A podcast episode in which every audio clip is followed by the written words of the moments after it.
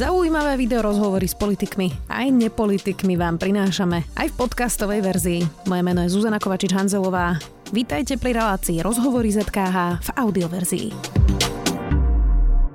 Vo vláde aj po rekonštrukcii konflikt vyvolal ho Igor Matovič. Nečakanou návštevou Moskvy a Budapešti pre Sputnik, kam nezobral slovenskú diplomáciu, ale poslanca Olano Derdiho Dimešiho. Spory o vakcíne Sputnik dnes objasňovala aj prezidentka, ktorá si preštudovala zmluvu. Zmluvu podľa Čaputovej treba zverejniť a Rusko nežiadalo vrátenie vakcín pre testovanie šuklu, ako tvrdil Igor Matovič. Viac dnes s Jurajom Krúpom, predsedom výboru pre obranu a bezpečnosť a poslancom Olano. Vítajte. Dobrý deň. Pán poslanec, tak začneme tým Sputnikom, to je najaktuálnejšia téma. Prezidentka si teda naštudovala tú zmluvu, ktorú je dal minister zdravotníctva aj list Rusov, ktorý mm. teda žiadal to vrátenie vakcín. A ukázalo sa, že teda okrem toho, že prezidentka si myslí, že ju treba zverejniť, um, tak povedala závažnejšiu vec, že Igor Matovič klamal, keď hovoril, že vakcíny musíme vrátiť, pretože Šukl porušil zmluvu a testoval tú vakcínu vlastne v neregistrovanom labáku. Koho zaujíma momentálne teraz hájí Igor Matovič? Ja si myslím, že to je taká trošku hypotetická otázka, kde sa snažíte podsúvať, ako keby Igor Matovič hral na nejakú ruskú strunu alebo niečo podobné. Treba si uvedomiť realitu, aká na Slovensku je. A tá je taká, že tu máme zhruba 500 tisíc ľudí, ktorí sa odmietajú očkovať ničím iným, okrem Sputniku. A to je zásadná informácia. Ja si uvedomujem plne, že Sputnik Rusko využíva samozrejme aj na svoju propagandu. Všimneme si, že zaočkovanosť v Rusku je relatívne nízka. Za to Sputnik vyvážajú v podstate do 59 krajín. A čiže vidíme, že sa s tým snažia proste vytvoriť si určitú propagandu a, nejak by som povedal, vytvoriť taký narratív, že Rusko nie je len o vojne a o zbraniach, ale že má aj nejakú tú vedeckú bázu. A tak, tak, taktiež využívajú ten nedostatok vakcín, ktorý momentálne v Európe je. Pán poslanec, tomu ja rozumiem a vôbec ani nespochybnem ten sputník, ani to očkovanie. Ja sa teraz pýtam, že Igor Matovič za posledný týždeň zhodil slovenskú diplomáciu, na tom sa asi zhodneme, išiel do Moskvy, do Budapešti a teraz sa ukazuje, že evidentne ešte aj klamal, keď teda hovoril o pani Bátevej a Šukli, že oni môžu za to, že ideme teraz vrátiť uh, vakcíny, dokonca niekoho nazval idiotmi, aj keď nevieme, koho tým presne myslel. Uh, spochybňuje slovenskú diplomáciu, spochybňuje slovenské inštitúcie, spochybňuje slovenských vedcov, tak sa teda absolútne legitimne pýtam, že koho záujmy teraz Igor Matovič hájí a či nehájí teda iba svoje vlastné záujmy.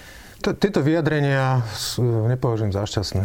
Samozrejme, že celý ten výjazd do Ruska do Budapešti takýmto spôsobom nie je štandardný. A preto potom môžu z toho vznikať aj určité dezinterpretácie, pretože ja to považujem za chybu, že slovenská diplomácia nebola zastúpená pri týchto rokovaniach. A vyjadrenia, ktoré, posledné vyjadrenia pani prezidentky, ktoré tu teraz máme, že čo je dôvod, prečo Rusi žiadali vrátenie Sputniku, že jedno je v liste, niečo máme v zmluve, ktorú sme nikto nevideli.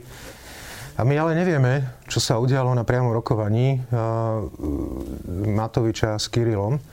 Čiže my nevieme, čo tam zaznelo a potom, čo sa, ako sa to odrazilo v tom liste. Čiže toto sa vyslovene pohybujeme na tej... Tak takej... hovorili, že ten list poslali ešte pred návštevou Igora Matoviča. Dobre, ale tak vieme, akí sú Rusi. Jedno napíšu, druhé povedia. Hej? Čiže toto je taká vec, ktorá tu zostáva nevyjasnená. A pokiaľ viem, tak ešte bude k tomu aj nejaké vyjadrenie ministra financí, aby to nejakým spôsobom objasnil. Hmm. Ja som na tom rokovaní nebol. Čiže ja presne neviem, čo sa tam udialo a čo bol dôvod, alebo ako sa Rusi vyjadrovali v takejto situácii, ako to vnímali. Jedna vec je, čo poslali ako listom, druhá vec je, čo bolo na tom rokovaní. To nevieme ani ja, ani vy a bohužiaľ ani naša diplomácia. Preto je to považujem za nešťastné a neštandardné, pretože toto sú veci, ktoré by sme mali mať, e, v ktorých by sme mali mať jasno, kde by sme mali vedieť, čo sa deje, ako sa k tomu potom postaviť e, v takýchto situáciách. A teraz samozrejme nevieme sa z toho v podstate nejak vyklúčkovať, pretože musíme vychádzať z toho, čo je v liste a zároveň aj, čo nám povie Igor Matovič, ktorý bol sám v podstate na týchto rokovaní. Pýtam sa preto, že niektorí komentátori to označujú ako taký trúcpodnik toho, že vlastne musel od dispozície premiéra. Ja, t- trúcpodnik, viete, ide o to, že je to niečo, čo rozbehol. Rozbehol to vyslovene v tom duchu, že sa snaží zaočkovať čo najväčšie množstvo ľudí na Slovensku, čo je, myslím si, správne. To nikto ani nespochybňuje. Ani pani prezidentka, ani Šuko, ani nikto. Samozrejme, že eh, ten spôsob, akým sa to robí, možno nie je ten najsprávnejší. A on to zobral ako za také svoje, že toto je niečo, čo som rozbehol, tak to chcem aj dokončiť. A videli sme, že tam tie výhrady aj voči tomu laboratóriu alebo niečo podobné, sa v podstate podarilo nejakým spôsobom nastaviť a tie látky, alebo teda tie, tie vakcíny Sputnik, ktoré u nás máme, pôjdu teraz do toho certifikovaného laboratória, kde by mali byť testované a podľa toho potom, keď ten certifikát bude, tak by mohli, byť, zača- mohli by aj byť používané. No ale včera minister zdravotníctva povedal, že teda nestačia len tie testy, ktoré preveria tú šaržu, ale že nepovali teda e, vakcináciu Sputnikom, pokiaľ si nebude istý, že to nie je zdravé, zdravé závadné a to bez povolenia EMA alebo teda dodatočnej dokumentácie, ktorú by dodali Rusi, vlastne nevieme povedať. Čiže teraz to ideme síce poslať do maďarského laboratória, kde ale urobia tie isté testy, ktoré robí Šuko a nič viac sa nedozvieme. No, no, ale pokiaľ sa v tých laboratóriách zistí, že nie sú zdravotné, neškodlivé, alebo teda, že sú neškodia zdraviu, že to, čo v nich je, a malo, tak e, tomu zodpoveda vlastne realite, že to na čo, na čo majú byť využívané. Tým pádom je to už potom samozrejme na zvážení ministra zdravotníctva, aby zvážil, či už napriek tomu, že to ešte neprebehne e, certifikovaním Európskou liekovou agentúrou, že už sa to u nás začne používať. Vy ste sa ono, zaočkovať Sputnikom? Uh, ešte, môžem dokončiť a potom, potom sa k tomu dostaneme.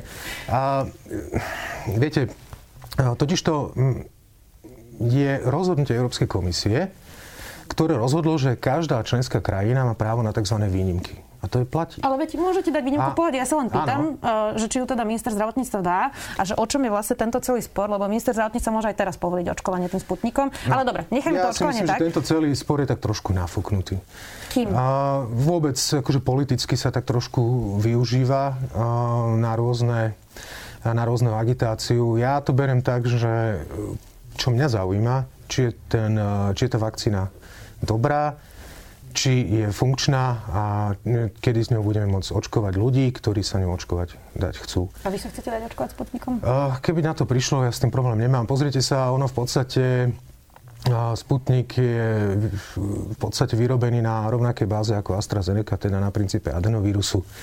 Pokiaľ viem, tak e, dokonca aj AstraZeneca nás je v nejakej počítočnej fáze spolupráce s Gamalajovým inštitútom, kde vlastne skúmajú, či by vlastne vakcína od jednej a vakcína od druhej v nejakej kombinácii neboli lepšie a účinnejšie ako samotná od Astry alebo od, od Sputniku. Určite by to pomohlo, keby sme teda videli tú dokumentáciu, ktorú Rusi nechcú dať.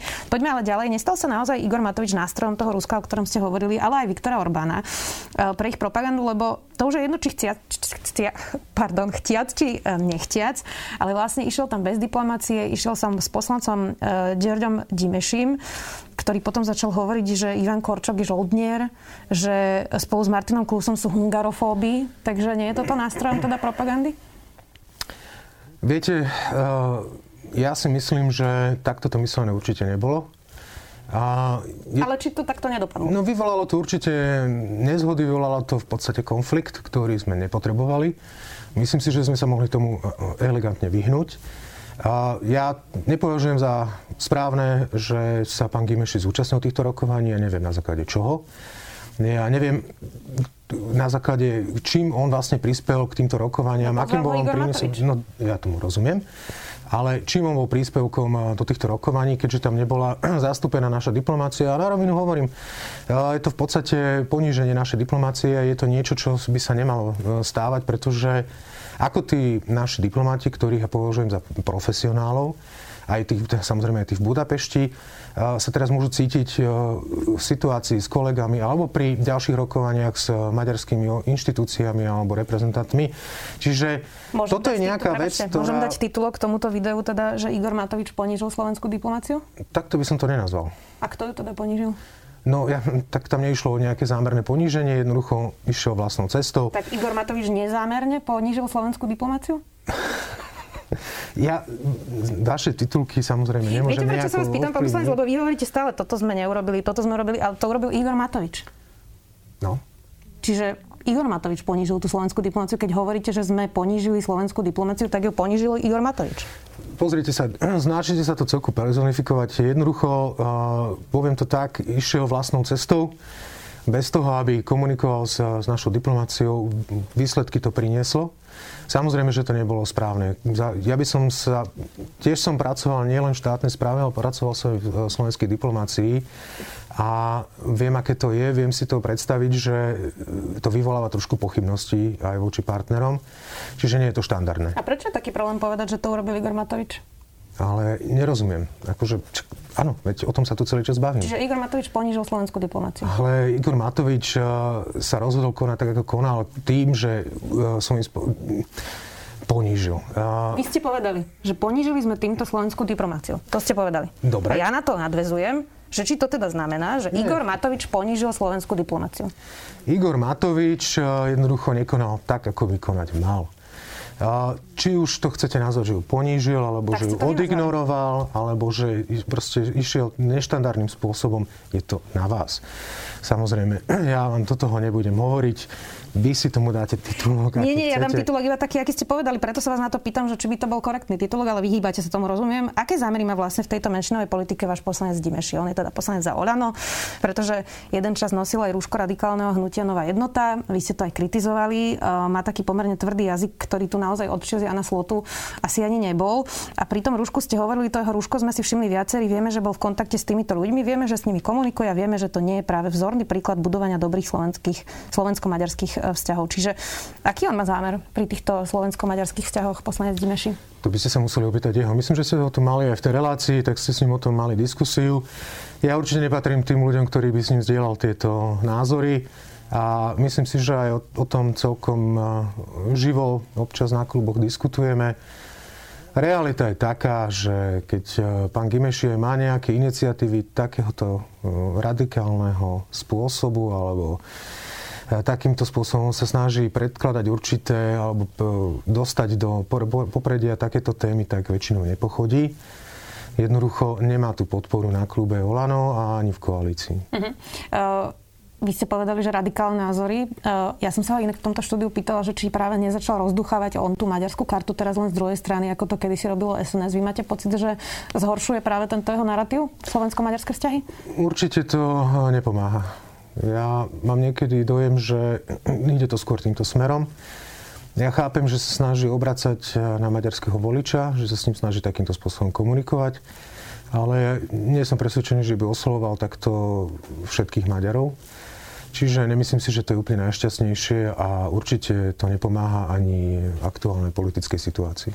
Vy ste začali aj tému, ktorá vyzerá, e, že môže rozdielovať aj, aj koalíciu a teda je to emotívna téma často, to je dekriminalizácia marihuany a ľahkých drog. Mnohým sa teda stalo to, že za jointa pre nejakú vlastnú spotrebu im hrozia tak vysoké tresty ako e, za vraždu Jana Kuciaka. Je to naozaj pomerne absurdná situácia, ktorá už naozaj dlho vlastne je predmetom diskusie aj za minulej vlády, aj za terajšej vlády. E, ja som si prečítala teda reakcie Ani Záborskej z Kresťanskej únie a tá povedala, diskusiu o tejto téme považujeme za legitímnu, je však dôležité, aby emócie neprevážili nad faktami, drogy a ich užívanie považujeme za zlo a táto naša pozícia je nemenná, dodala s tým, že dekriminalizácia podľa nej nie je cesta. Tak už ste o tom hovorili, že čo by bol teda schodný kompromis? Ja na tom vyjadrení pani Záborskej nič také strašné nevidím. Nie vôbec nie strašné, ale že či ste dohodnutí, to... že či to bude dekriminalizácia, zníženie trestov, alebo ako vlastne, akým spôsobom pôjdete? Je to jej legitimný názor a budete asi prekvapená, ale aj zo strany tej konzervatívnej časti v Olano s tým problém nemajú. Mám celku pozitívnu odozvu, dokonca aj z Kresťanskej únie. Čiže je to všetko na diskusiu. No, no samozrejme, viete, ale ja by som to zase nepersonifikoval len čisto na poslancov Olano. Ešte aj sme rodina môže mať nejaké výhrady. Pozrite sa na celé politické spektrum naprieč opozíciou a koalíciou. Všade sú ľudia, ktorí majú takéto konzervatívne postoje a názory práve k problematike marihuany alebo kanabisu, ako chcete. Čiže toto nie je len problém Olano, ale ja som považoval za nutné už e, túto diskusiu otvoriť, pretože to nie je len posledné problémy alebo posledné záležitosti, ktoré sme vedeli, čo sa týka tých vysokých trestov niektorých ľudí, ale je to problém, ktorý v podstate tu máme celý čas. Snažíme sa mu vyhýbať, respektíve ho ignorovať. A nie je možné a akceptovateľné, aby takíto ľudia, ktorí má jednu alebo tri cigarety marihuany, to je jedno jednoducho, aby mu hrozil tak vysoký trest. nie je možné, aby títo ľudia jednoducho sedeli vo vezení s vrahmi, aby boli tak súdení ako za nejaké naozaj vážne delikty a potom strátili nie len, že roky života vo vezení, ale aj v podstate možnosť na budovanie si budúcnosti.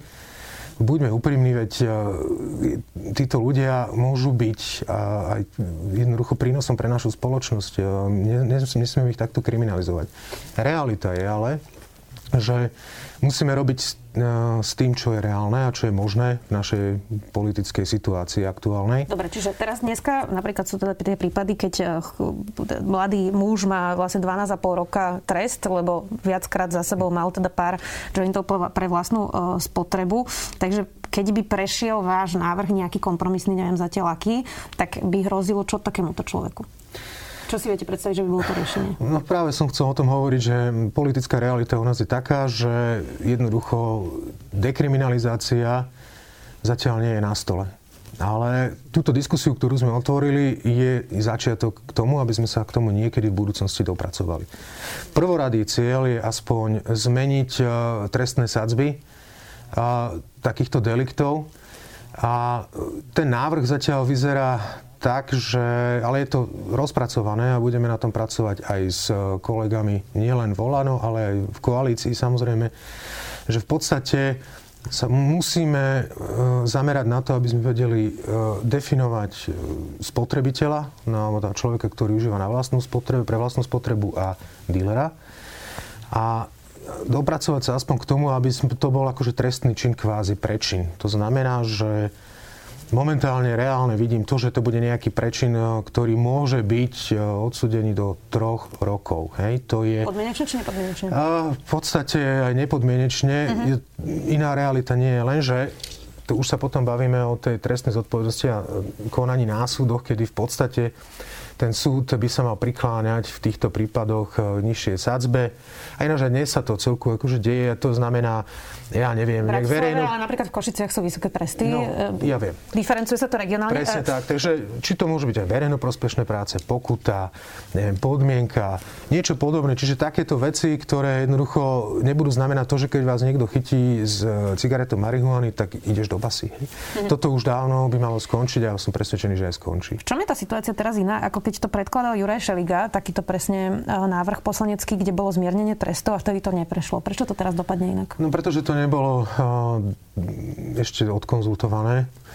A ja som aj s Jurajom v kontakte v tomto a ja som sa snažil s ním o tom aj diskutovať, ale on si to v podstate chcel predložiť tak trošku sám. Ja to chápem.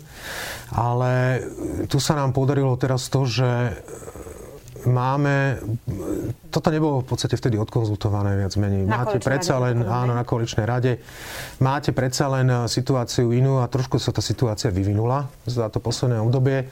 Nie je to tak, že by sme s tým prišli odrazu, že na základe tých posledných udalostí, ktoré sme videli, že sme sa takto rozhodli konať. Je to téma, ktorú v podstate sme mali v pozadí už vyše roka ale aj vzhľadom na pandémiu a na všetky akutné situácie, ktoré bolo potrebné riešiť, jednoducho nebol nejakým spôsobom čas sa tomu venovať. A to bol možno aj taký ten vedľajší e, výsledok toho pokusu pána Šeligu, ale ja som s ním v kontakte a my na tom návrhu aj budeme spolupracovať. Rozumiem. E, záverečná téma je ešte tá situácia momentálne vo vláde po rekonštrukcii. Myslíte si, že je pre Slovensko lepšie, že je dnes premiérom Eduard Heger? Ja si myslím, že to je v aktuálnej situácii, ktorú sme mali, bolo to dobré riešenie a ja si myslím, že toto riešenie sa ešte osvedčí a ukáže ako riešenie, ktoré, sa pod, ktoré ukludní situáciu. Uh... Jaroslav Naď včera povedal, že Eduard Heger nie je šéfom Igora Matoviča, ale koordinátorom vlády. Vy to vnímate rovnako? No tak e, samozrejme, no lebo predsedom hnutia Olano je stále Igor Matovič. Čiže Ale zároveň ministrom vo vláde premiéra, to je tá situácia, ktorá je paradoxná. Tak je to tak, ako to je.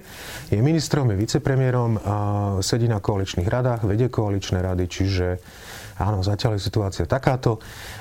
Ale ja si myslím, že odvtedy, čo máme e, premiéra Eda Hegera, tak situácia sa značne ukludnila. Myslím si, že už nevidíme nielen nejaké zásadné rozpory alebo nejaké hádky, ktoré by sa riešili na verejnosti v rámci koalície, takisto aj v médiách už tá situácia nie je taká, že by sa tak nejakým spôsobom záverne fokusovala na premiéra. Čiže myslím si, že aj tá komunikácia je trošku iná a to myslím si, že prináša trošku viac kľudu aj do situácie a zároveň aj situácia že z hľadiska pandémie sa začína lepšiť, čiže myslím si, že všeobecne sa tá situácia spoločenská bude ukludňovať. Mimochodom HNK písali tento týždeň, že na pondelkovej koaličnej rade Igor Matovič vetoval všetky koaličné poslanecké návrhy, vrátane tých z vašej strany, Olano, ako minister financí, lebo že si ich teda potrebuje e, doštudovať teraz sme mali tú epizódu práve s tou Budapešťou a s Moskvou, tak neukazuje sa týmto konaním, že ten problém tých konfliktov bol naozaj Igor Matovič? Ja neviem, odkiaľ toto hájenky majú. Ja mám tiež návrh zákona, ktorý som bol dnes podať. A žiadny, žiadne veto nemal. Ten zákon jednoducho prešiel koaličnou radou. Ja som na druhý deň dostal e-mail s informáciami a dnes som ho podal na podateľne.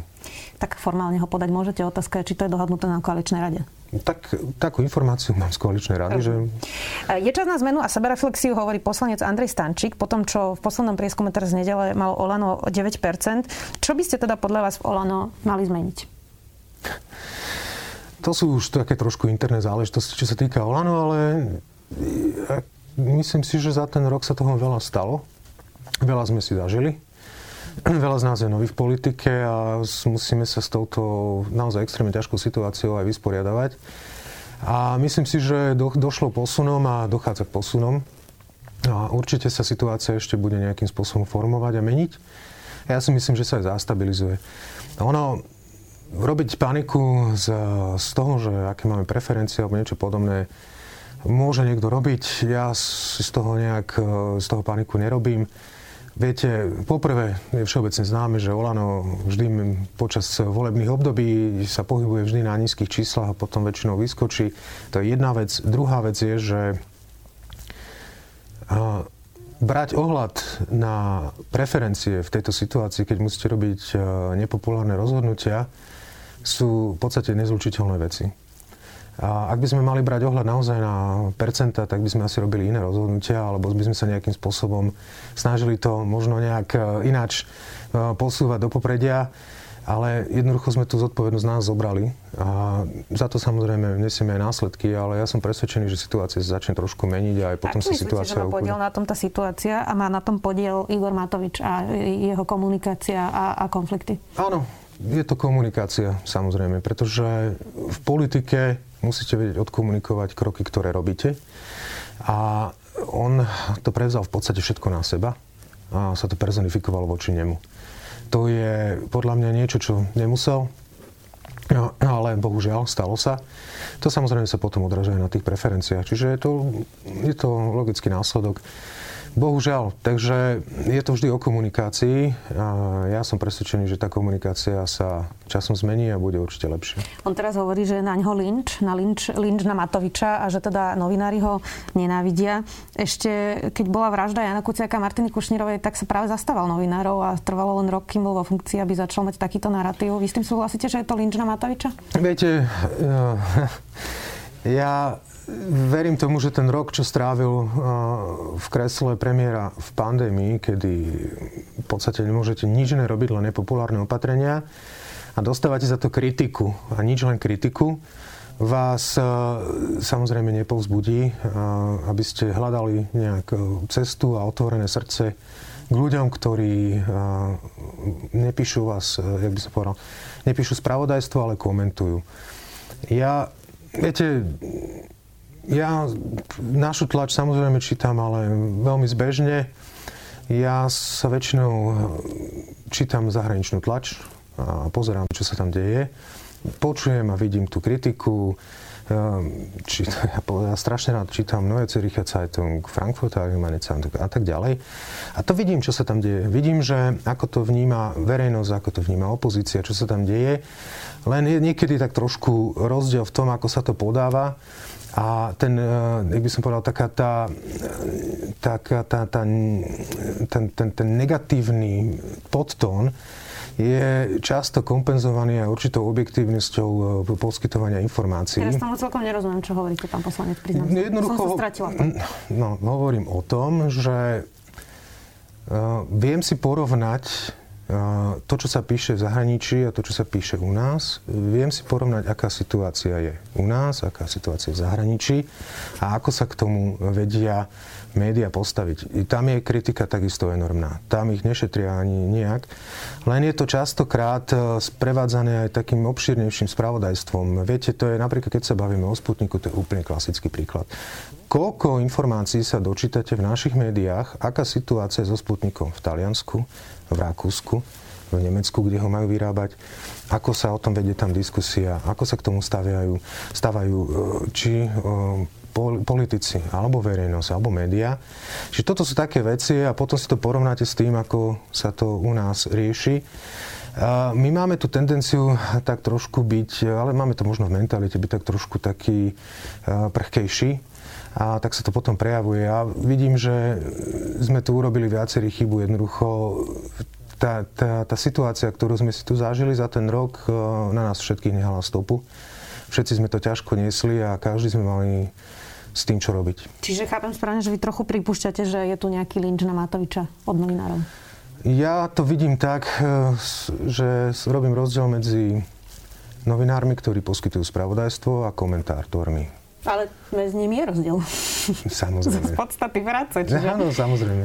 Takže tí, ktorí by mali robiť spravodajstvo, nech aj spravodajstvo robia a nech nerobia komentáre. Uh-huh. Máte niekoho konkrétneho na mysli? Nebudem nikoho menovať. Tak no, ďakujem pekne, že ste si našli čas. Ďakujem. Verím, že sa tu stretneme niekedy opäť. Juraj Krupa, predseda výboru pre obranu a bezpečnosť za poslanie Zeleno. Ďakujem, dovidenia. Ak chcete podporiť kvalitný obsah, ale aj naše videá, najlepšie urobíte, ak si predplatíte denník SME na sme.sk lomka predplatné. A ak chcete, aby vám na budúce žiadne nové video neušlo, stačí, keď nám dáte na našom YouTube kanáli denníka SME odber a zapnete si upozornenia. Ďakujeme. Počúvali ste podcastovú verziu relácie Rozhovory ZKH. Už tradične nás nájdete na streamovacích službách, vo vašich domácich asistentoch, na Sme.sk, v sekcii Sme video a samozrejme aj na našom YouTube kanáli Denníka Sme. Ďakujeme. Každý deň by sa mal začať dobrým ránom, no nie, obzvlášť ten pracovný. Preto pre vás v denníku sme vytvárame ranného sprievodcu, pravidelný podcast Dobré ráno, ktorý vás do dňa vybaví informáciami, rôznymi perspektívami a tipmi na zaujímavé čítanie, počúvanie či pozeranie. Moje meno je Nikola Bajánová a spolu s kolegami a kolegyňami sa počujeme v podcaste Dobré ráno každý pracovný deň na webe denníka Sme alebo všade tam, kde podcasty počúvate.